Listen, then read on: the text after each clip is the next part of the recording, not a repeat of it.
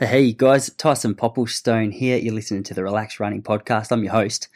Um, you've picked a good day to stop by today. We've got the great man from Western Australia, Rambo, Big Matt Ramsden. He's a 335 runner for 1500. He's run 745 for 3K. He's looking like a really good shot to qualify for the Olympics next year, and his name's come up in a number of conversations I've had on here from some top athletes. I was excited to, to sit down and pick his brain his training, his progress, his little secrets that he can let us in on to improve our own performance. Uh, he doesn't let us down. We also get a little bit of in, insight, a little bit, a little bit of behind the scenes with his training group that you don't often see on Instagram, which was a little bit of fun. So, um, man, this was a this was a fun conversation. Hey, I know I've told you for the last couple of weeks, and quite a few of you are on board now, but we've got the Relax Running members uh, area that you guys can join now. What is the members area? Well, we've got a member only podcast now with we've got six podcast episodes up there. We've got Brett Robinson talking about how to improve your marathon. Jess Trengove or Stenson sharing uh, balancing mum life with marathon training. Liam Adams goes into how we can work full time and train consistently. We've got Andrew Weeding, who's a two time Olympian, 330, 1500 meter runner, uh, running physiotherapist Dane Verway, and now, as of last week, Aussie record holder Ryan Gregson and I sit down for a 75 minute chat, and that was a that was a bloody insightful conversation. I uh, I had a great time with him. It was a first time that we had ever really spoken, apart from saying g'day here and there at, at track meets. But man, he's a he was a great guy, a lot of insight, uh, really well thought out guy, very simple approach to training, and uh, it was a real a real great conversation to sit down and have with him. So, uh, if you want to jump on board with that, you can get it all for only five bucks a month at the moment. Uh, at relaxrunning.com slash join.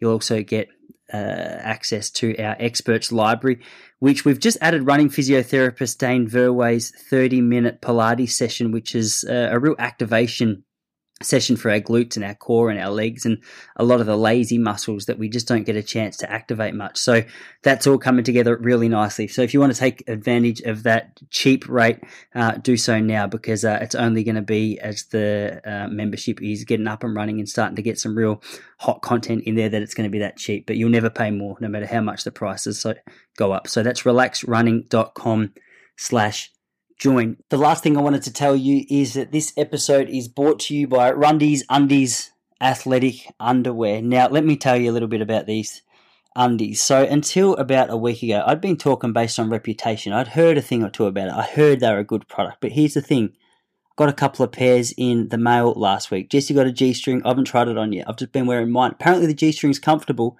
Let me tell you about my experience. If you ever get those jocks. You guys probably have the same trouble. You know, you're getting those jocks, you're trying to do your hill sprints, and they're just way too small around the front. You guys all get that? It's just not enough. It's got not enough room. Do you ever get that? Me either. I was just, just trying to brag, and it's a blatant lie. I shouldn't lie to the audience. But I, I did get a couple of pairs, and I've been trying them. And I did some hill sprints in it the uh, the other day. They are they are comfortable you know how sometimes you get that those cotton undies, it's just a bit sweaty, bit gross, you, you get a bit, it's uncomfortable by the end of the run. You know what it means. Hey, it's running stuff. We've all been there. Don't worry. Don't be self conscious. It's fine. You don't get that with these. And there's a special deal going for you. Let me tell you about it. They started this brand in 2015, all right, by Jess Trengove, now Stenson. Uh, she started with her husband Dylan, her brother Jack, and let me tell you what I know to be true now based on my own experience. They're smooth, breathable, supportive, and feature soft bamboo fabric in the, you know, the gusset, which we speak about every week. It's a, it's a real supportive little experience. They've got men's and women's ranges. They've got jocks, trunks, briefs, crop tops, and the new running G string. So if you want to get your hands on that, there's a 30% discount if you use the coupon code RELAX, all in capitals R E L A X three zero. You can get whatever you want on there for 30% off. Just visit rundies.com.au. Let me get out of the way. That's enough. I'm going to introduce the great man from Western Australia, Matt Rambo Ramsden.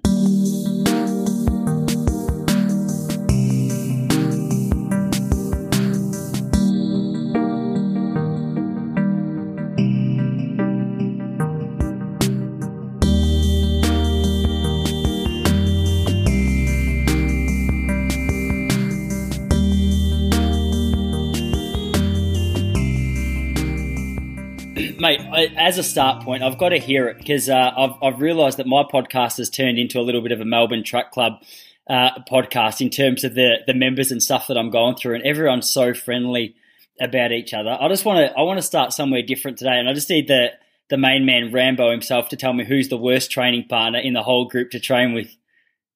Oh, that's that's rough. I'd have to I'd have to think outside the box. Um, I think Lockie Barb would be up there because he um he for starters doesn't really do the long reps with the guys, so he's no help. And then often when he is fit enough, you'll see him like pull out halfway through to stretch his hamstring or something. So, but he's he's kind of like our mascot. Like we love having him around. It's not that he's um a terrible bloke; just he's probably no use because he's eh, like 800, 400 type of guy. Um, so until we get him real fit, he'd probably be bottom of the list for us. so good, man. I had um, uh, oh, who was I talking to the other day? Uh, Jack Bruce. I had Jack Bruce on here, and he was laughing, man, because towards the end of the podcast, he he just started firing shots at uh, at little Jordy Williamsz. And uh, he's oh. like, mate, the king of banter. And it was so refreshing just to hear someone slam one of their training members. I thought, okay, I know it's so easy on a podcast just to be all polite and friendly. I'm like, I've got to get the real story here because surely there's some there's some actual goss going on. So Lockie's been thrown under the bus. I might have to get him on and uh, and try and get him to, to throw some other boys under the bus. It's going to be a weekly thing, I reckon, whenever I have an MTC crew on here. Yeah, for sure. I reckon you'll get a different answer from everyone. Um, but yeah, it just depends on like like training wise, it's how much you get use out of that person. Like a lot of guys would probably say me because I'm a shit trainer, so they might just say, "Nah, Rams is no good either." So yeah, it could change every week. What do you mean you shit in the sense that yeah you don't rock up to training sessions, or you just race a lot better than you train? I no, I rock up to everything, but I definitely race um way better than I train. Like often you'll see me probably training at a level lower than um like Jack Bruce, um, and then I can beat him in like national 5K or like nothing I did in training showed that I should beat him at the national 5K champs. Um, and nothing I've really done showed that I should have won like the Australian mile champs when I did against Grego. He was going a lot better than me. So um, yeah, sometimes I can wing it. Um, but maybe I, I've started to think I just train at a bit lower level than what I race, and I just got to accept that. But I definitely think that annoys some of the guys in the group. So, yeah. man, you definitely take that any day of the week. You'd want to be a better racer than a trainer because, man, in my, I haven't competed for about five years or so, but I, I ran with plenty of blokes. I'm not going to throw them under the bus, but there's so many names of blokes who are the king of training sessions. You get down on race day and they can't run as fast as what they did in training. Has that been a, a pretty common thing for you all through your career? Or have you noticed you've, you've deliberately sort of backed off your training efforts so you can, you know, really shine on race day? Um, no, I think I try real hard in training, but I'm just like no good. I don't know why. Um, I've like throughout my junior career, I trained a lot of stuff solo. Like I had a group, but um, I'd be off doing reps on my own. Um, because I was a little bit better than the guys in my group. And I joined MTC, and um, just ever since I joined them, I realized I trained like at a much lower level than um the the guys that were around me in races. Um, and then I kind of, when I started thinking it was a problem, I asked um, Bitters, and he said, "No, you, like shouldn't really worry. Like as you get older, you'll the gap will um, get smaller between like training and racing." And he said one guy that was like that was Moneghetti. He always trained a lot worse than he raced, so I guess it's not a bad thing. Um, like obviously Moneghetti is a superstar, so I don't know. I don't think it's something to worry about. And he is right. I am getting better at it, but it's just taking some time. Yeah, man, that's so interesting. So, it, is it, is it something do you reckon to do with the motivation and just the? I know when the race day comes around, the endorphins and the uh, you know the energy levels start to pump a bit. So, is it just your uh, um, I'm trying to think. I used to play footy against a few blokes who were like that as well. I'd look at them on the training track, and they were pretty like in the time trials and, and in the drills and stuff. They weren't overly interested. They weren't necessarily. It's not like they weren't trying, but they would get there and just they they just didn't have the juice to be able to get them going. And then uh, come Saturday when the game actually started, mate, the I don't know what it was about, just competition day, but they just seemed ready to rock and roll.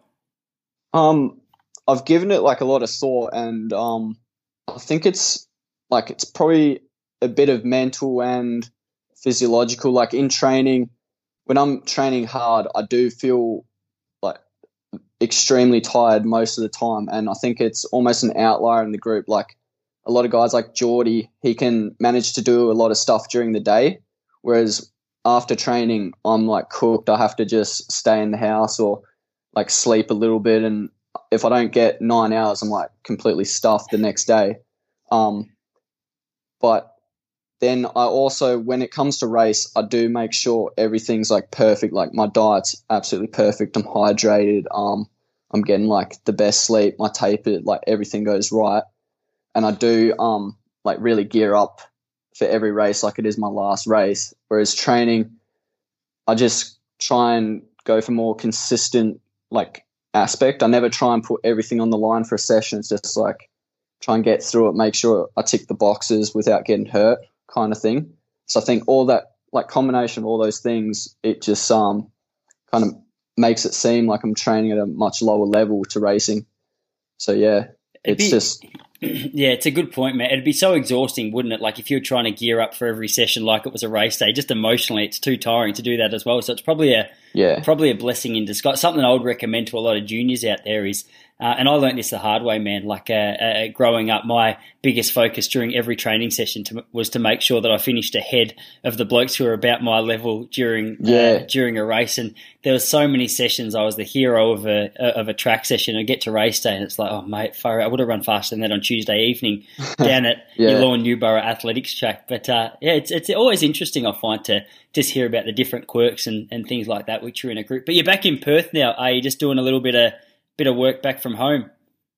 Um, yeah, like honestly, I love training in Perth because um, it's like kind of a place where I can train really consistently without any risk. Um, like you can get high mileage in here, and you've got the gym and all that, everything you got in Melbourne, but without like the competitiveness and training. But every now and then, it's like essential for me to get over to Melbourne and um, kind of go into that like phase of training where you are pushing yourself a lot harder. But um, yeah, at this point, obviously no races. There's no reason to really up the training. Just got to stay consistent. Um, and yeah, that's kind of why I like staying in Perth um, as much as I can. Just yeah, like training with the guys that I grew up with and that kind of thing. It's just a lot more laid back. Yeah, who are you training with over there? Um, oh, it's honestly like we're getting better turnouts to the training to our training sessions than we do to like our state cross country champs. It's like we got I'm training with Ben Chamberlain and then um he's probably the most notable name. And then um a lot of triathletes I train with um and we've got all the college kids that are currently over. They're, they're back now because of the coronavirus. Um so Jesse Hunt he's at um he's at North Carolina. Then we got um Sam King, who's at Drake, um, David Checky, who's at Charleston, um, and then there's a few girls back like Bria Lada, um, Mel Smart, um, and yeah, there's just like also a few guys over at that base over east, like Elaine Dutton, he's back now, and Chris Dow, who's in Melbourne, he's back. So there's, I think on Tuesday we had like 16 guys rock up, so we had to split the group in half. So yeah, it's like crazy how many like people were getting to come to sessions. Yeah, which uh, whereabouts are you guys training? Because I used to I used to live in Perth from like 1995 to 2001. Going back now, man, and I was 13 in 2000, and I was doing a lot of the train. I, I know I told you this before we hit record, but Margaret Saunders was my first athletics coach, and I used to do a little bit of work with her. And then Ray Boyd was like my childhood hero. And we used to go and do our, our sessions on a Tuesday out at Kings Park. They had like a long, yeah. slow hill out there up towards I, I, bro, I, don't know what it is, but it's like a they have a tower yeah, at the top of the hill. It's a, yeah, it's called the DNA Tower. Yeah, yeah. The good name. Shape, yeah, shaped like DNA. Yeah, bro. It's a. Uh, I wouldn't even know what DNA was back in, in the year 2000, but uh, it makes sense now. It's a. That was a. That was a. I've got brutal memories of Kings Park, but do you guys still head out there for some of your sessions? Yeah, I'm actually um gonna easy run there tonight. Um, so basically, like Kings Park, we train at for our long runs when it gets when we can't cross the river at Helena Valley, which is um out in the hills. That's like 30 minutes from where I live, and we do our long run there. But yeah, Kings Park's where I do my like hard hill sessions when I'm um like really training in like a harder phase. Um, and then I think you'd remember like McGillivray. You would have done some track workouts there. It's like that nice green um, oval, like grassy, Yeah, like man. really good track. Yeah, I do. Yeah, yeah. There's like so that's seventeen hundred meters around um that like track, and it's probably the best grass track we got in Australia. The actual track itself. Um, so we train there on Tuesdays, and then we've also got Bold Park across the road from that. You can run like eight k's through there. It's hilly, like really undulating. Um, and it's kind of like a limestone surface, and then literally across the road from that, you've got Perry Lakes, which is where we do our threshold. It's just thick grass, um, covered by like trees, and it's there's only one hill at the back of it. Um, but all that, like McGillivray, Bold Park, and Perry Lakes, that's all within like 200 meters of each other, and you can if you you could easily do a long run there. And then just up the road, maybe seven k away is Kings Park. Um, and then if you want to go further north, north you got Lake Monger, Herdsman. You might, I reckon, you would have trained at Herdsman because you mentioned Mark C before we started. Um, he did a lot of his training at Herdsman. So yeah, some those are probably some of the places you would have remembered training at in Perth. Actually, um, Lake Monger rings a bell to me at the moment because Jack Bruce mentioned you might have had a, a sneaky little hit out around there a couple of days or well, a couple of weeks ago and, and ripped out a big time. So give us a. I can't remember it, man, because uh, I was, as I said, I was 13 and my mum was driving me everywhere when I was over there, so I wasn't paying attention to names and locations. But what Lake Monger's a three and a half k lap, is it? Yeah, so if you go, there's a path around the track which is exactly three and a half. If you run like on the grass around, you can get a bit over four k done. But um, so yeah, that Lake Monger thing. It was actually a guy called Raf Bohr's idea. Um, who runs like a big group here in Perth, and he basically wanted to do a similar thing to what the Tan has. How they've got like the times, the leaderboard about um, how fast everyone's run around there. So he got the competition up and just used Strava, and um, it could, it was a good time to do it because of this COVID stuff. So it gave us like a bit of purpose in our training for a little while, and um, yeah, so we went out and I ran for the three and a half k lap. I think I ran like nine twenty five, something like that, which is um, I think it's two forty kilometer average. So that was um that was actually a surprise to me. I was like went out there thinking I'd maybe average two forty five or something because I did a pretty hard session on the Tuesday before, and that was the Friday. So um yeah, we all but all the guys like flew that night. It was pretty crowded. There was a lot of people out, so we had to dodge a few people. But um a lot of the boys who train there more often than me, they said like um the wind is never that calm and it was pretty warm, so everything just fell into place. Like everyone flew that day. Yeah, so I'm guessing that would have been a big record around the lake, was it? Do they keep records for it? Yeah, they've got records on Strava, and um, the council's going to put a like leaderboard like at ten, so everyone can compare. Um, but yeah, so I think I broke the old record, which was held by Nick Harmon, um, the the half marathon runner here. He he had ten twenty two was his time, and pretty much all the boys who ran on Friday like beat that time. So, So did, he'll did have you to get, get it back. did you get a three? did you get a three k split as you went through? Um, yeah, it was like 804, and then I just kicked down um, and ran a little bit quicker last 500. Gee, man, what have you run for three k on the track? Um, my PB, I ran 745. That was in Oslo Diamond League last year. Bro, I didn't realize you'd run that quick. Yeah, um, that was that's our WA record. But um, yeah, I don't know. Not many people like realize I can run kind of fast over 3k and 5k as well because I mostly just run like miles and 15s. yeah, yeah, yeah. So I was going to talk to you about this, but while it's uh, while it's a hot topic, so what if you what if you run for fifteen now? Then Um, I've run 335 bloody hell, ran man. in Finland. Yeah. Okay, so it's a it's an interesting time, isn't it? Because especially a bloke in your situation who's more than just knocking on the door of an Olympic debut, like uh, this this whole COVID thing. It's uh, it's obviously frustrating for everyone in some capacity, but I've got a special place in my heart for athletes, especially in an Olympic year. So, what your goal going into later in this year was obviously to try and run that qualifier over the the three k or, or sorry the um, the fifteen hundred or, or even the five k was it?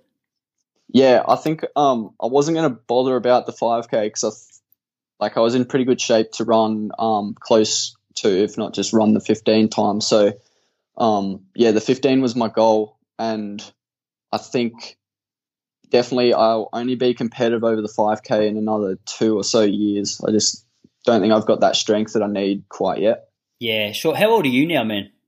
Um, I'm 22. Oh, dude, yeah, perfect, perfect. So you're in good crop. Because how, how old's Big Stewie? Stewie must be about 24 now.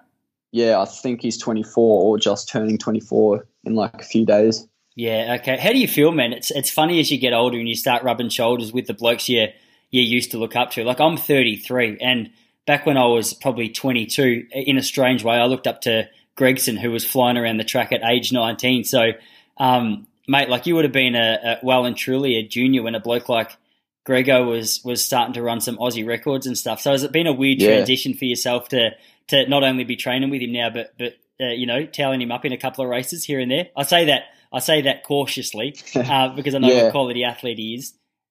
Yeah, no, I, I remember like it was yesterday, like when I had my first training camp with MTC, and um, Grego actually was the one that kind of showed me the ropes and took me into the gym and showed me his program.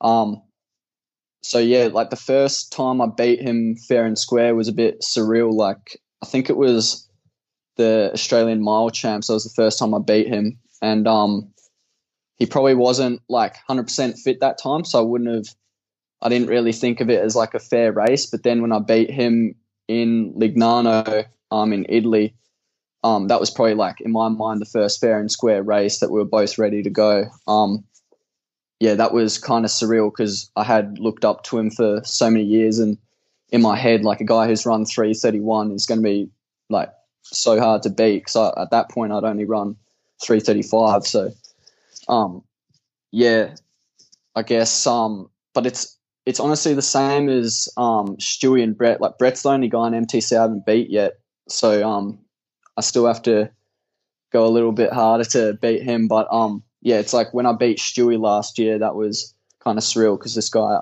he went on to run 331 and he ran 1305 the year before, and um, just same as Grego, he helped me a lot as a junior in different ways. So yeah, it is kind of a surreal feeling, but um, when it comes together, like it gives you that motivation, kind of belief that you can compete with guys um, overseas.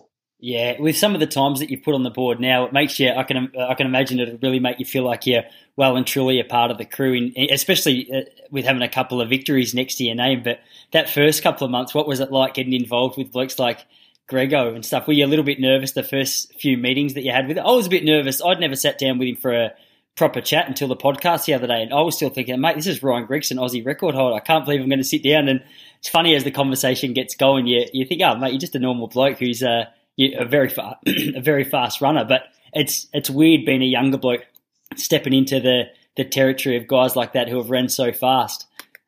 Yeah, it's um.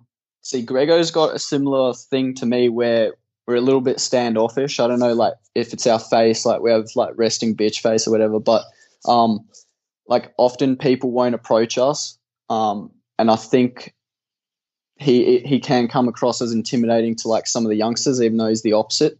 So yeah, like Grego, especially um, like meeting him, I was very respectful and um, careful about what what jokes I was cracking. Whereas Brett and Stewie, like I got that feeling straight off the bat that I could like have jokes with them and be one of the boys. So um, it was a lot easier with them, and same with Jordy. He was um, he was pretty easy to get along with early on.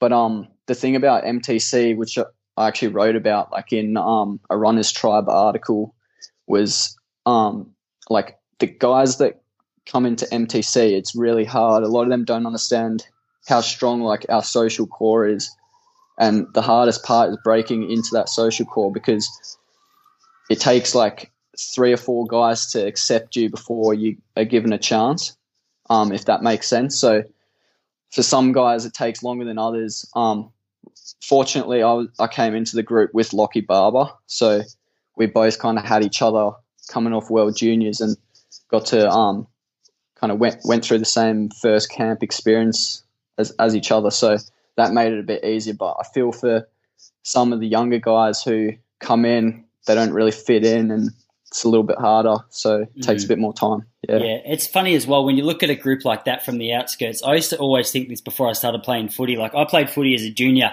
over there for for Whitfords, and then as I got older, I sort of veered away and started focusing more on running. And then later in my running career, I started to to look at some footy after Mark Blicavs got drafted from Yeah. over over here. And one of the things quite a few of my mates said is like, oh, why do you want to be a part of a group like that? It's just, you know, it's real boys, boys, and you know, there's just not a real friendly kind of vibe. But it's funny how much I think it can look like that from the outside, like you're saying, Yeah. and then once you're a part of it, you realise how friendly everyone is. And I, I know what people are talking about, like when they. Um, I always tease my wife because she always reckons she's got resting bitch face, and I tend to agree. Um, she's she's sitting in a room here, so I've got to be careful. Um, but uh, it's funny. She's helped me realize how much you can just get a, a, a the wrong perception of someone just by looking at him. I think Grego's just a, he's a he's a seems like a really confident guy and quite direct. Like he's happy just to he's, he's quite to the point. Um, but I thought that in the conversation last week, I was like, oh, he's just a he's just an upfront, really honest, really open guy. And from the outside, if you didn't want to take the time to get to know that personality, it can it can appear as though it's something they'll say. So that's something you've found with yourself, is it? Yeah, definitely. Um, I think it's part of the reason why like I don't appear on many podcasts or don't get asked to like write many articles or whatever. And like honestly, I'm I, I'm not the type of guy that worries about that, but I know it's definitely because I'm not as like friendly or I don't appear as friendly as other guys, and um, it's just how I've always been. But I don't really have a problem with it. I wouldn't change it.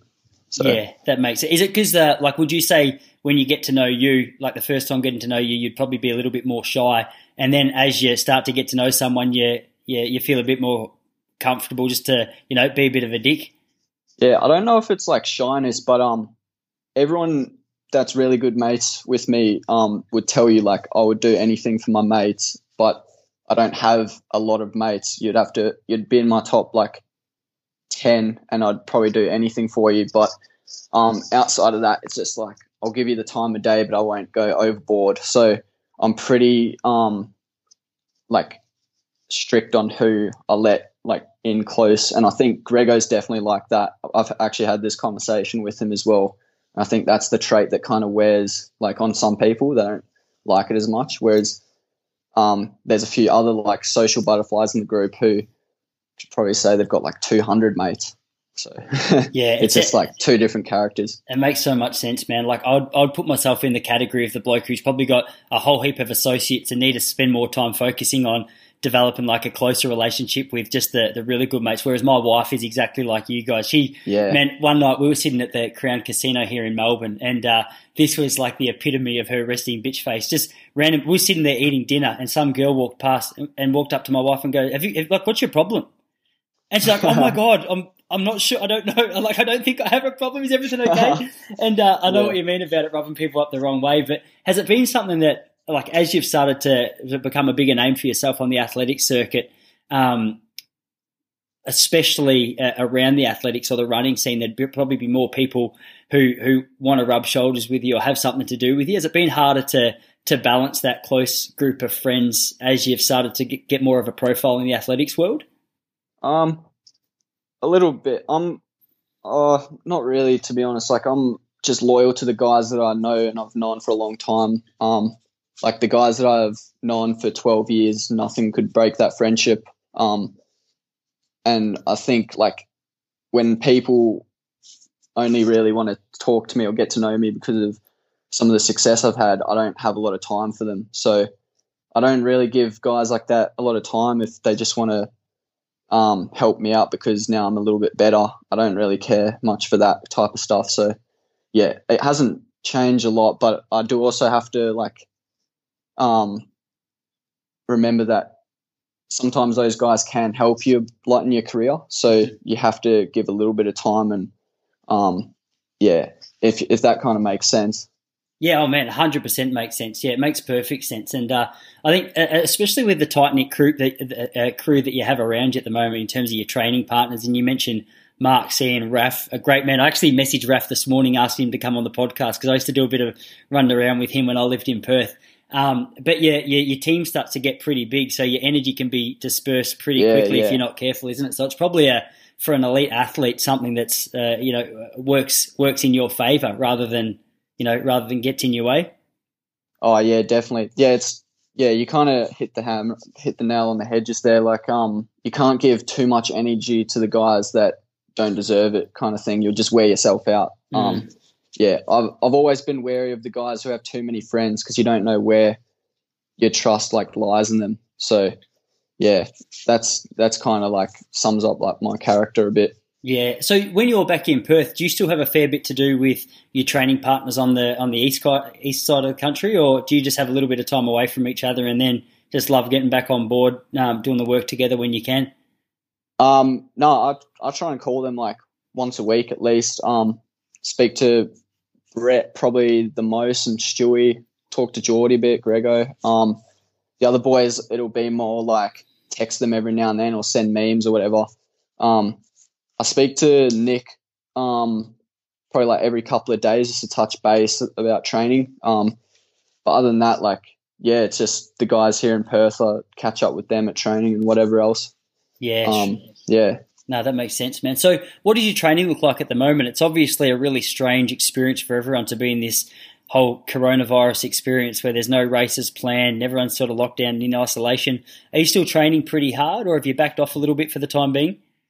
Um, I've definitely backed off a little bit, but I'm still hitting like around 120 to 130k a week. Um, nothing really too hard. Like we're just doing um, Tuesdays like long reps, and then Fridays threshold, and then Sunday long run. So, um, and then a couple of doubles here and there. But honestly, it's like not not a whole lot has changed. Um, we're just, and I'm still doing gym. Got a little gym set up here, but um, the restrictions are easing off a bit in WA now. So training's kind of gone back to normal, um, which is good. Yeah. Oh, that's good. So I haven't been following it too closely, man, because the whole the, it's just doing my head into hear, hear too much about it. But the yeah. the situation, mate, we live in the opposite side of the country, which is just we always laugh saying it's the socialist state, but I think we'll be the last group of people who are going back to normal. Like the restric- restrictions still seem pretty tight here, but what have they changed in Perth at the moment? Like the any cafes starting to open up again yet, or? Um, yeah, well, I've played golf the last like three weeks. Um, so the golf courses are all open again, and just like a few days ago, they announced you can play in groups of four. We can now train in groups of ten. Um, yeah, cafes never really shut. You just get takeaway coffee. Um, yeah. Same with restaurants, you just get takeaway. Um, and like we're back to having traffic now, so everyone's gone to work again. So it's honestly like Perth is looking almost like back to normal. That's perfect. Yeah. And the, the, the, traffic in Perth compared to Melbourne, what do you got? The Mitchell Freeway. There's about 12 cars on there in peak hour, isn't it? Honestly, like you won't believe it, but our Kwinana Freeway, like we've been having roadworks since I don't even know when, and um, they stuffed the contract up with that. So um, essentially, they're getting paid for the job, not the time it takes. So there's been traffic on there for like two years now. Just such a oh. pain, but um, yeah, a lot of people crack that joke from Melbourne. They're like, "Oh, what you get traffic, twelve cars on the road." it's, it's so true. That were the good old days when we used to get stuck in a traffic jam in Perth. Wasn't the Kwinana? I reckon it'd take us ten minutes to get to the city from Padbury, rather than. whereas here, yeah. I live five k's from the city. It took me. This is no joke. I was driving into the city from Hawthorn here in Melbourne, uh, about six weeks, or probably a bit more than six weeks ago. It took me an hour, as the last time I ever drive a car into the city on a on a Tuesday afternoon. But where, whereabouts in uh, whereabouts in Perth are you based, man? Um, so actually, like my mum lives in um Rockingham, which is where I grew up, which is an hour south of Perth. But I'm currently in Mount Pleasant, which is um like on the river, kind of. It's like not even 15 minutes from the city, so it's way easier for me training wise to get up to Perry Lakes area where we all train. Yeah. Okay. Okay. So what you're doing? Your do you say you do your thresholds and stuff out around Perry Lakes at the moment with the with yeah, some yeah. of the local triathletes with all those guys? Boys? Yeah. Yeah. And then yes. So Tuesdays is at McGillivray, just across the road from Perry Lakes, and then yeah, Perry Lakes we do our threshy on Friday. Yeah, cool, man. Well, you mentioned your little home gym that you got set up before. I'm always fascinated to know what the what the big dogs of the athletics world are, are doing in the gym. So, what are you like? What does your strength training program look like?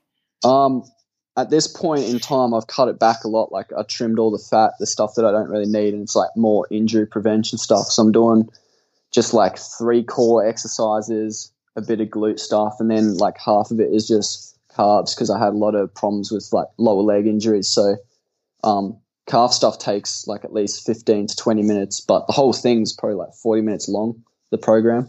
Yeah. Yeah. And how many times a week are you doing that? Uh, at the moment, I'm trying to do that twice, um, twice to three times, but it's, yeah, like more like twice. Yeah, yeah sure. usually I do it at least three times. Yeah, it makes sense, man. I'm always interested as well. Like, uh, there seems to be a little bit of um, flexibility in the way that athletes approach their their strength training routine. Like I was speaking to Dane Verway, who's a physio over here. I think it was Dane Verway, and he was saying that you know it's it's pretty powerful to do your strength work on the same days you do your harder work, just so your rest days are your rest days. But I know yeah. whenever I was doing strength stuff, it was always on my easy day, so that in my head I'd get back out to the stri- uh, to the track work and, and try and bust out some hard work on that that next day. How are you structuring yours? Oh, like I'm more like you. Yeah, I prefer. So the MTC way to do it is do gym on your training days. But here in Perth, I train Arvo, um, and so I do gym like Monday, Wednesday, Friday. So on my off days, um, well at the moment I'm doing it Monday and Wednesday.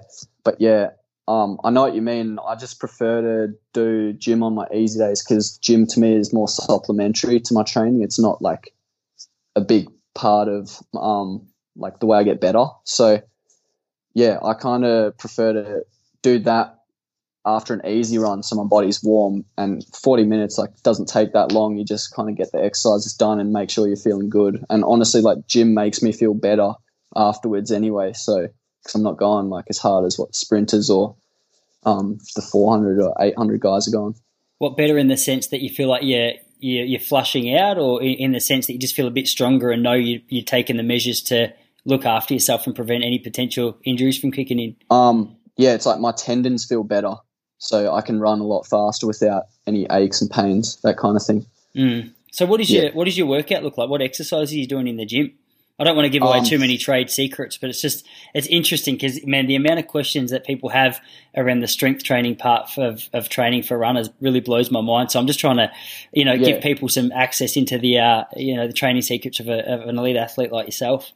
Yeah, no worries. I, I don't have a problem sharing any of my training, um, because like I know some of this probably won't help other guys, but um, definitely the exercise I'd recommend if you've had like calf or like lower leg injuries is um, I do three sets of um, like forty five second holds with sixty kilograms.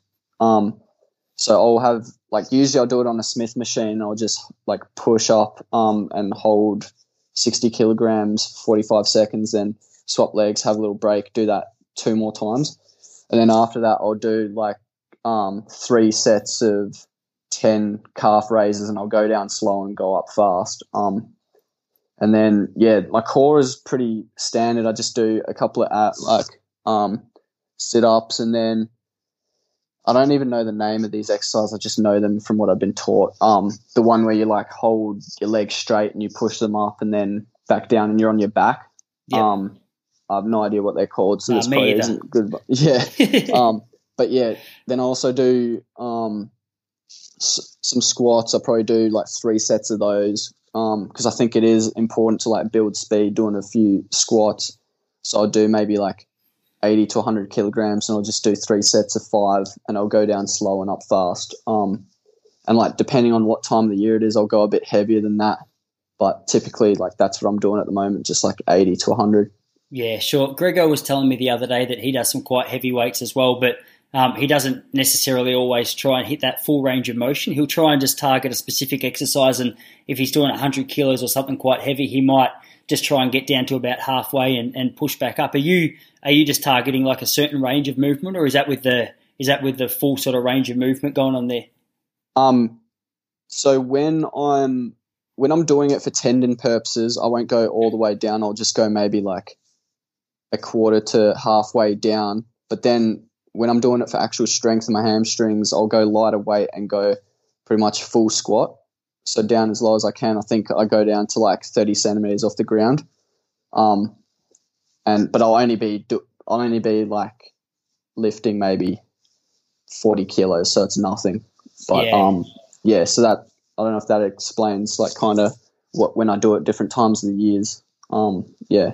Yeah, sure. But the the gym program is something that just goes. That's pretty much twelve months of the year, is it?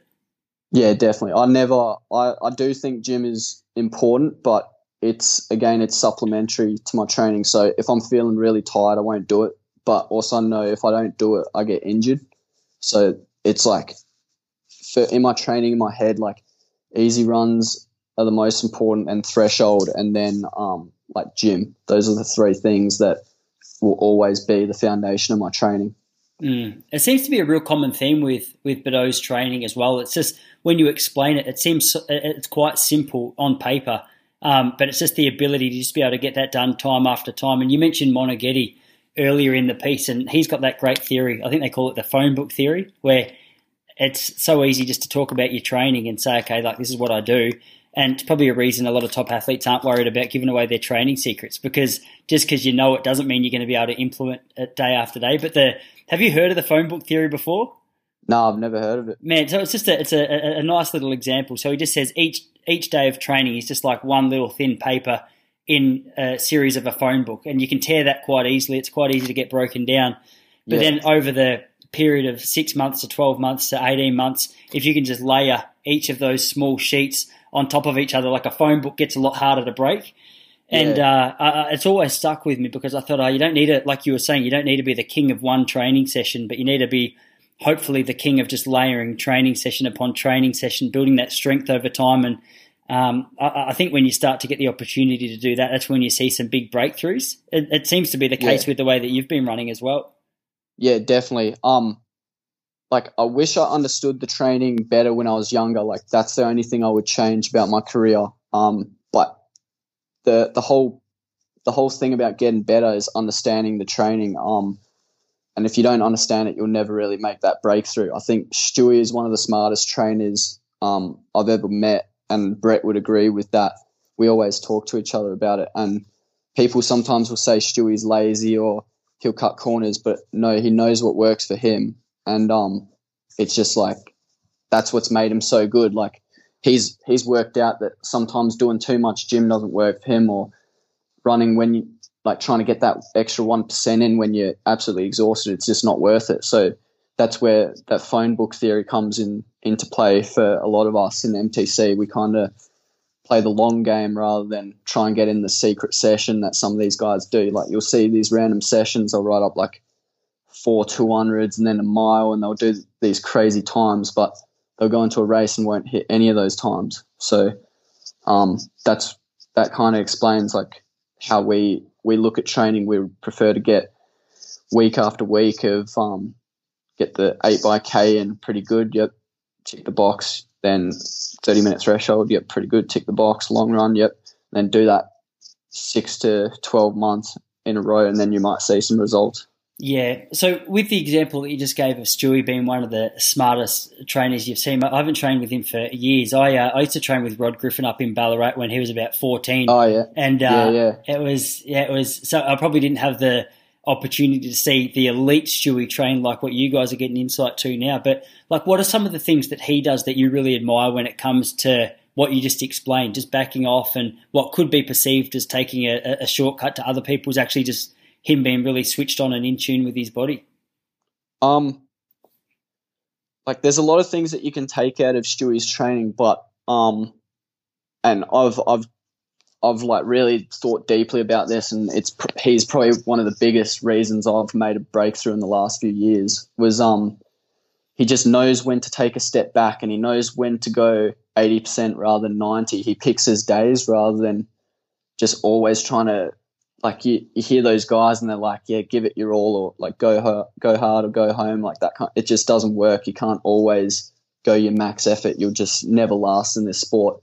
Um, and Stewie, Stewie worked that out quicker than anyone.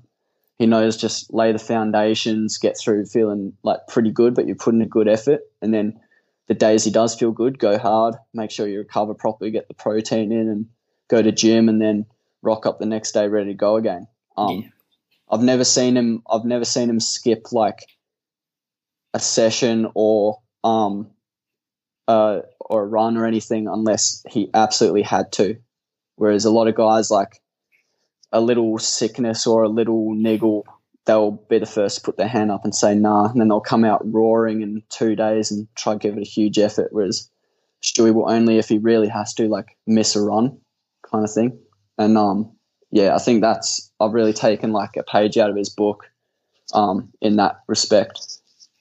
Yeah, that makes a lot of sense. It's a good thing to observe as well, isn't it? So, uh, and, and, I feel like distance runners are the biggest culprits for it in the maybe out of any sport. Just that idea, we're so obsessive with getting our training done, making sure that every box is ticked. And you said before that that whole go hard or go home attitude. And I think it's it's almost a disservice to so many athletes rather than actually enhancing their performance. You, all you have to do is look at the history of injuries and breakdowns and just poor performances that you see a lot of athletes have and go, okay, well, what's your last six weeks of training look like? And you have a bit of a you know a bit of a chat with some of the training partners, and you hear, oh yeah, they're the the hero of a Tuesday training session, and it doesn't take yeah. long to to wear your body down. Um, like with that whole mindset. But uh, what, what I'm interested in as well, man, is that like the holistic part of your training. So you've mentioned your, your strength training and just your awareness of what it takes to, to train well throughout the week, throughout the year. But you mentioned the great man Mark C and Raf before as as being a couple of blokes who you've got in the corner with the physio work that you're doing. What what role does do those boys play in your training? Um, oh well, Mark um, Mark's like probably the best physio I've ever been treated by because he he kind of like we learned from an early stage that I'm a guy that doesn't like the bullshit that physios sometimes talk. Like he'll be telling he'll you'll sit down and wait for 15 minutes chatting about nothing pretty much, and then they'll rub you a little bit. Whereas Mark, he's he knows now. Get me on the table. I'll say what's sore. He knows exactly where to go, like to get it sorted. Um, and I never, I, when I'm in Perth, I never really have any major problems. Um, so full credit to Mark for that. But when I am injured, he pretty much takes over um, my training, and I think Nick isn't really um, someone who who worries too much. Like he's not a coach who worries about the like control over that. Mark um, gets me back like pretty quickly, so um, he has a lot of faith in him. And when I'm in Melbourne, it would be Kev Craigie who would look after me um, over there. But yeah, mostly here, Mark just looks after me, and I've recommended like a lot of younger athletes to him, and they've come back after seeing like a physio podiatrist for months and had no results, and they've come back from St. Mark, and they've just been like, yeah, he said a week and I'll be back, and yeah, sure enough, week they're back running. Yeah, awesome. So, what is it that he's doing so well? Would you say? Honestly, I think he's just he's a runner himself, so he knows what's going on, and he's had his fair share of injuries, so he's got a lot of little tricks that he knows works. Um, but like I said, he doesn't. He's a hands-on physio, which I think a lot of physios um, should learn from. Like these days, they're more interested in giving you a couple of injuries and I mean giving you a couple of exercises and not really um like being hands-on and telling you like actually getting stuck in, giving you needles or cupping, whatever they do. Um, and I think that's what Mark like separates Mark from the other guys. For in my mind, anyway, that's why I consider him like one of the best. Yeah, sure. So are there are there other regular people that you have in your corner? So your physio, your coaches, your training partners, or that that's pretty much the extent of of who you see.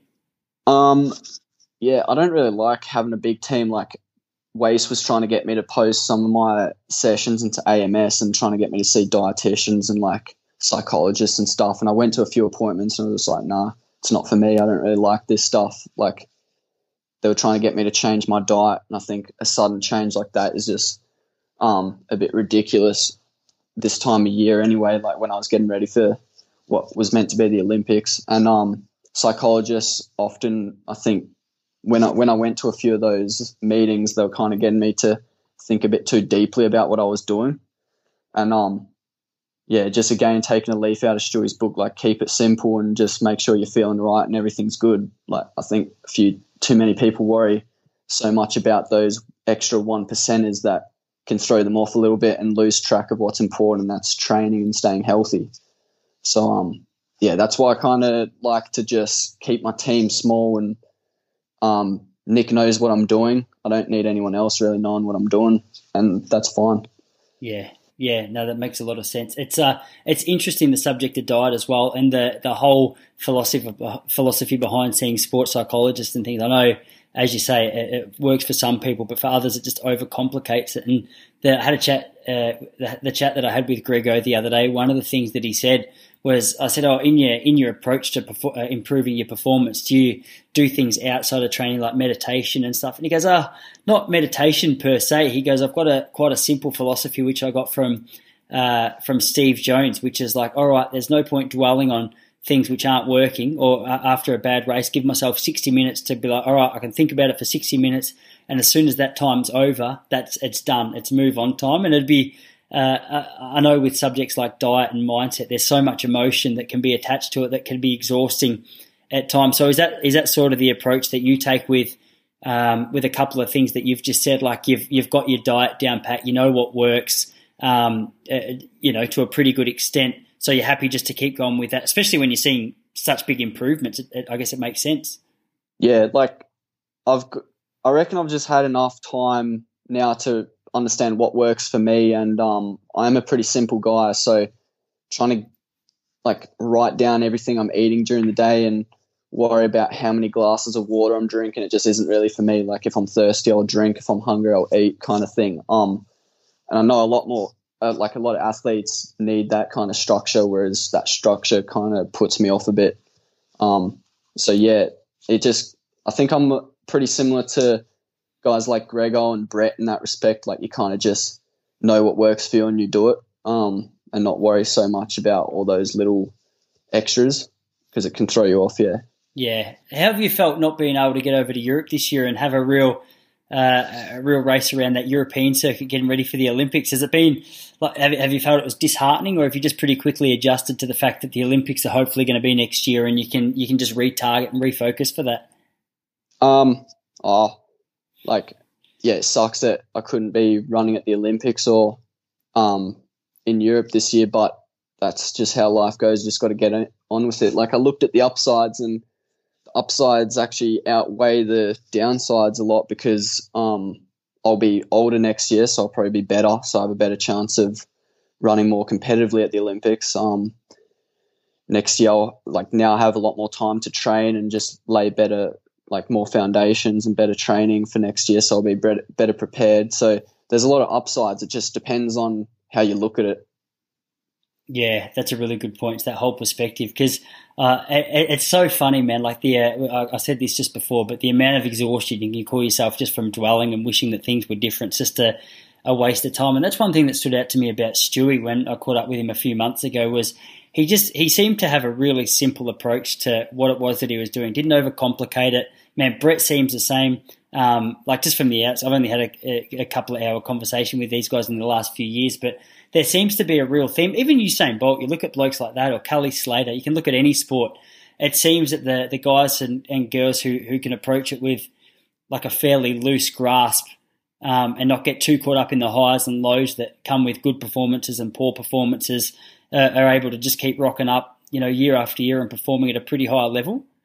Yeah, well, like I don't know if you've come across the term head case, but there's there's like there's more head cases in this sport than any other sport, I swear. and it's the it's like if if some people like they have that much talent, they just learn how to chill out a bit, they'd be superstars. But it's just something embedded in people. There'll just always be a head case no matter what they do. And you can tell you can give them all the advice, like tell them to chill out, just a race, like chill, and they'll still come back the next race and be all overhyped and yeah. So yeah, no, nah, like Stewie being simple, it's one of the key things to his success. And um, I think I've learned to kind of not stress as much. I remember actually in Europe, um, I was this is a bit off topic, but I was I was worrying about a uni assignment, and I was like talking to Rainer, the last person you should be talking to about uni, and um, I was like, yeah, man, I don't know, like I got to get this assessment done. And he's like, Rambo,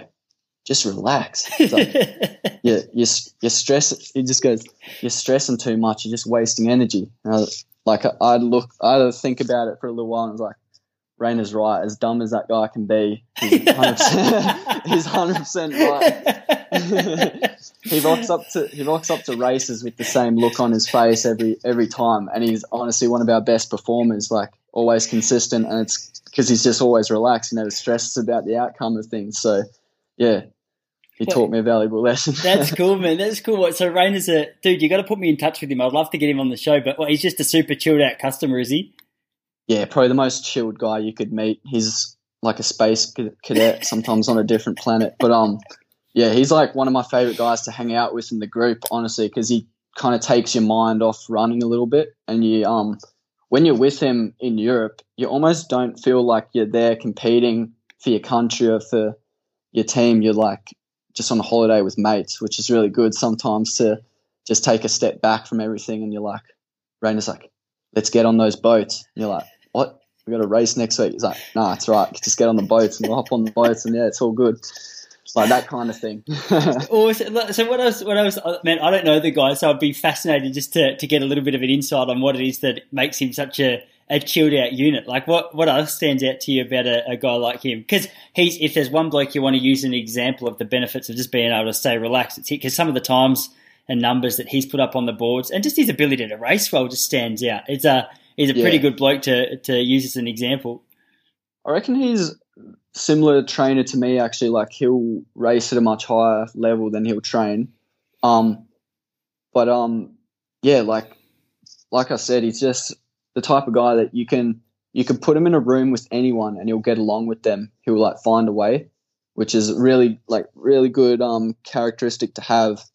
And um yeah, I just remember like we're in Denmark after World Cross and he didn't have a very good race, like probably underperformed. He was sick in the lead up, so it was really hard for him. But after the race, like 30 minutes and he was good. He was good to go. He wanted to go see the city and whatever. So yeah, you didn't feel as bad about the like bad team result we had. He um, just got on with it and lifted the mood a bit. So that's the type of guy you like having on your team with you. You don't like to have guys that are moping around after a bad performance. Yeah, no, that makes sense. How do you how do you find traveling as a team overseas and spending so much time together each year? Oh yeah, there's always like little fights that happen, um, but nothing serious. Like I think you get so close with some of those guys in after one season with them that it it wouldn't make sense not to have them as your like lifelong mates. Like come, you know, they're going to end up coming to your wedding and all that. You're going to catch up outside of running, um, that kind of thing. Like spending that much time and you go through a lot of tough times as well with those boys. Um, it just really like makes you a tight knit group. Mm. Yeah, no, that's really good, man. Is there a best bloke to travel with? Best, um, mate. I'm making you. I'm making you pick out favourites left, right, and centre. I might have to do some editing before this one goes public because you might get kicked out of the group. yeah, could do. um, no, nah, they're good questions though. Like probably things that people would want to know. But um, I really like traveling with Jordy. He's he's a really fun guy to travel with. Um, he never really gets too stressed about races, and you kind of feel like he's he's professional enough to make you feel like you got to get the job done over there, but also um, you can you can have a bit of fun with him. It's not like all serious, but um, I've also had some of my best results going on trips with Jordy. So um, yeah, I think I like traveling with Jordy probably the best. He's also a very considerate roommate. Like if he has to talk to his miss or whatever, he'll go outside or um, give you some space if you need it. So yeah, it's good traveling with him. I didn't know he had a little lady. There'd be so many disappointed girls around the world at the moment, knowing that that little I call him an Italian stallion, but apparently he's Sri Lankan, isn't he? Yeah, he's Sri Lankan. so funny. I think my wife's got a crush on him. I've told this on the podcast before, but we were up at Falls a couple of years ago, and he walked over, and uh, and he, he walked away, and Jesse, my wife, goes, "Mate, who was that?" I go, "Oi, keep keep your eyes off him." So every every time I see him now, I just look at him as a threat to my relationship. Yeah. Oh, Jordy's um Jordy does pretty well with the girls. Like I don't know I don't know what his strike rate is, but a lot of the girls do go after him. He he has a girlfriend now, so I won't talk too much about it. But um yeah, like he's it's a bit of a wonder like how you get so many girls when he's only like five foot tall. But, um, it's so funny. Yeah. He's he's deceptive. He's man, he's taller than I thought. I hadn't seen him for years. And uh, mind you, you're about seven foot three, aren't you? You're a big unit. I, I yeah, I'm like about what are you? Six, six foot three, I think. Six yeah. foot three, six foot four. I saw you stand next to Stewie in a photo. Um, I was looking at your Instagram today, and uh, I thought, oh, there's not much of a difference there. They look like they're pretty much uh, shoulder to shoulder. So um, yeah, yeah. It, it is funny, but you know what it is with George? He's got that, mate. He's got that bloody first of all, he's a good looking unit. Second of all, he's got that, oh, I'm, I can play it quiet. I can play, look, I'm just a nice guy. Look at me. Yeah. But, but no one knows straight up that when you meet him and he's this little quiet guy, that he's got the confidence of a bloody, I don't know, a stallion. And Yeah, he's uh, a he's a pretty switched on guy as well. Um, probably one of the more switched on guys in the group. So I don't know if I don't know if chicks can see that, but like who knows what they're thinking when they're checking out guys. But um, yeah, I can kind of like Jordy's pretty cute looking guy. Like I can see why girls would go for him, and probably comes across as intelligent. So yeah, he'd, he'd probably do all right, like as a husband or whatever. Yes. mate, this is the best promo for Jordy, and I reckon I reckon I've found out the advertisement for this episode. He's a pretty cute little guy, Matt Ramsden, 2020. everyone, everyone in the group thinks Jordy's cute, but he does he does cop way more shit than he should out of the group. I don't know. Maybe it's because we're jealous of him getting all the girls. what does he? What he cops it a bit? Does he? Oh, he cops it the most, I'd say. What about? I don't. I couldn't even tell you like just so many things. It's just Stewie and Stewie and Jordy are just button heads all the time, and then me and Brett will get involved and take sides, and yeah, it's just like ongoing throughout the European season. Just Stewie versus Jordy, and we'll jump on teams where whoever we feel like. What is it like a legitimate butting of heads, or is it just dumb stuff that they're mucking around about? Oh, it's it's dumb stuff, but um, it always ends in like Jordy getting pretty upset, and then we have to go and like apologize and fix it.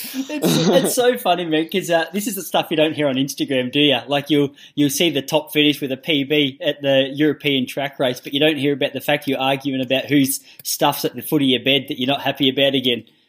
Oh yeah, no.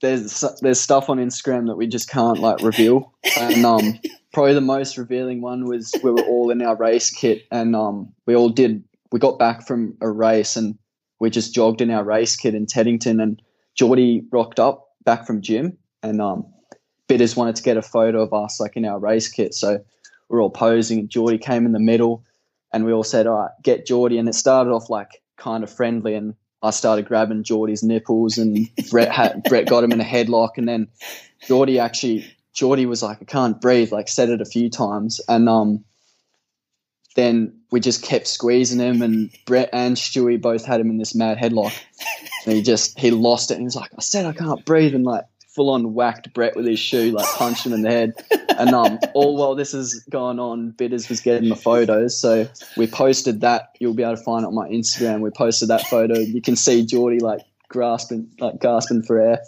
Um, so that was probably the closest like you can get to seeing Jordy lose his shit. That's awesome, man. Yeah, because he seems like a pretty chilled out customer. I gotta, bro. I'm gonna reach back out to him because uh, I haven't spoken to him for about six months. But uh, he's a bloke I miss, and he's an easy bloke to hang out with, isn't he? Because uh, we were, Oh, I, yeah. dude, I hadn't seen him for ages, and I said, mate, come on the podcast when I just got it started. Um, and I think the audience was about 12 people at that stage, so he was doing me a favour. And uh, anyway, we went out for coffees, and mate, we were sitting there for about two and a half hours, just just chewing the fat and, and reflecting on the old days back when um, he was running around as a as like a little 15 year old kid before he started to make big breakthroughs. But he's a he's a he's a fun guy as well, isn't he? Oh yeah, yeah. Um, like I said, he's easy to get along with, and he's um he's got time for most people. So yeah, he's like a perfect guy to catch up for coffee with. Like he he drove me up to my first ever Falls Creek trip, and I'm pretty sure like I caught the red eye over from Perth. I slept the whole way, um, and he was just driving like in in silence. So it just kind of shows like what a chilled character he is. He doesn't worry. Most guys would be like, "Oh, Rambo, you idiot." sleeping, giving you a lift up to falls, and you can't even talk to me. He just didn't care. That's awesome, man. Do you get many of the boys over to Perth? Um, no, I really want to. Stewie's come for Leonora, and I showed him um just a couple of the sites, but and so did Dave McNeill come because his his um girlfriend's from Perth. But um, yeah, no, I've, it's I want to show them like because it's a really good training location. Um, so I want to like have them here for a training camp and get them to stay at mine for a bit. But yeah, just now would be a good time of year to do it. Um, but because of COVID, like they can't cross the border for the time being. So yeah, Yeah, man, I get so sentimental thinking about Perth. Like I used to, so I lived in um, in Padbury to start with, and then I lived in a little suburb. Have you ever heard of Kallaroo? Yeah, I have heard of it. I've never been. I don't think I've ever been there. You wouldn't go Um, there. There's not much there, man. There's a milk bar. It's it's probably the, the highlight of it is it's it's 15 minutes from Hillarys. Oh, was- okay, yeah, yeah. That's probably the best thing you can know about Kallaroo, but it's not too far away from like your Cottesloe and your Scarborough, your Trigg and stuff like that. Which is I used to love my surfing and, and stuff when I was there, so that was always a big plus. Yeah, yeah, yeah. No, um, Perth's like a great place. I've I've been to a lot of cities in the world, and always come back and think, no, Perth's still the best place in the world. Um, I want to retire here and all that, but yeah, the boys hate it when I like mumble on about Perth. I don't talk about it too much around them. For a Perth But, um, boy, you don't you don't chuck too many hays at the end of your sentence. I remember I remember uh, remember when I was living there, everything was a question. It was like your Queensland crew. I would uh, like everything was like, oh, it's such a good day. Hey, like you got this Yeah. there's this weird chilled vibe that goes on in Perth that no one on the east side of Australia really gets, unless you're up north. Yeah, they um, I used to say like that's hell good a lot, Bro, and that's a me too. thing. Yeah, yeah. yeah, yeah. Um, they they hate it when I say that, and also I say um fifty min run. so you say like instead of minutes, and um, yeah, they hate when I say that. What else? Um, yeah, like where I'm from in Rockingham, like you say instead of something's like good, you say it's darty.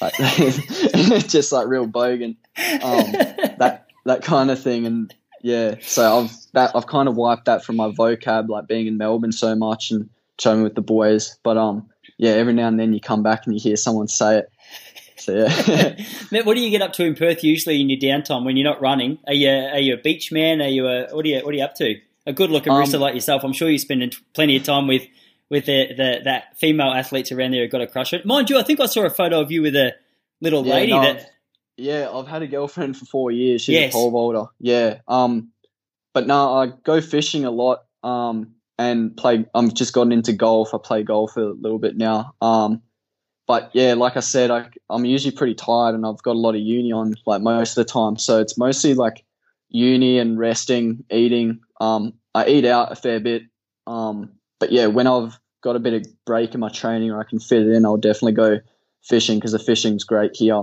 And um, golf's really good.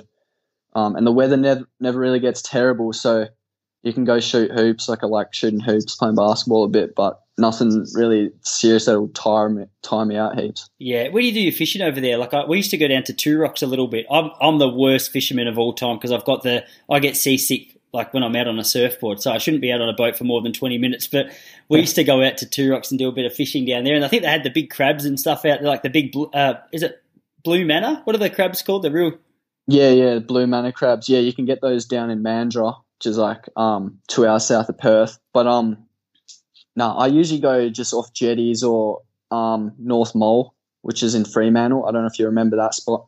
Um, those are just like off rocks. Um, those are two like popular spots, and then you can go off Narrows in Perth as well, Narrows Bridge. But um, yeah, I I'm honestly not that great either. I do it just more for fun and probably like every time I go fishing, I might be lucky to catch like two fish. Um, but I'm not one of those guys that reads into it a whole lot. I just like going and chatting with mates and mucking around a bit. Yeah. Yeah, where are you playing your golf over there, mate? I wish they would open the golf courses back up over here because you can still go to Bunnings with 400 people around you, but you're just not Yeah. allowed on a golf course.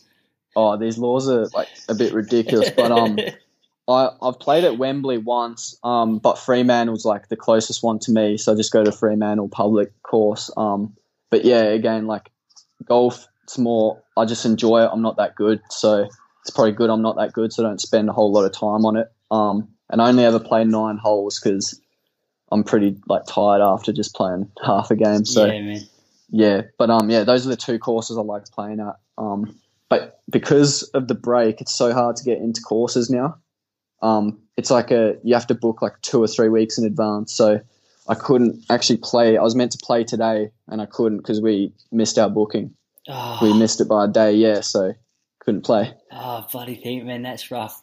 Dude, we've been going for a while. I'm going to leave you to it, but mate, oi, it's good to uh, it's good to get a chance to to have a chat to you. I've obviously never never met you before, but that was a, that was an easy one to do. So if you're keen, bro, we'll uh, like as the Olympics open back up and we get closer to that, I'd love to touch base with you closer to the time and follow your progress. And mate, I know I know there'll be hundreds of people listening uh, to the podcast who'd be keen to know more about your progress. So if you're keen, the offer's open, brother. I'll reach out to you. Yeah, hundred percent. I'd be happy to do that again. All right, bro. Yeah, that, that was good fun. Thanks for the insight, man. Yeah. Yeah, thanks. Thanks for having me.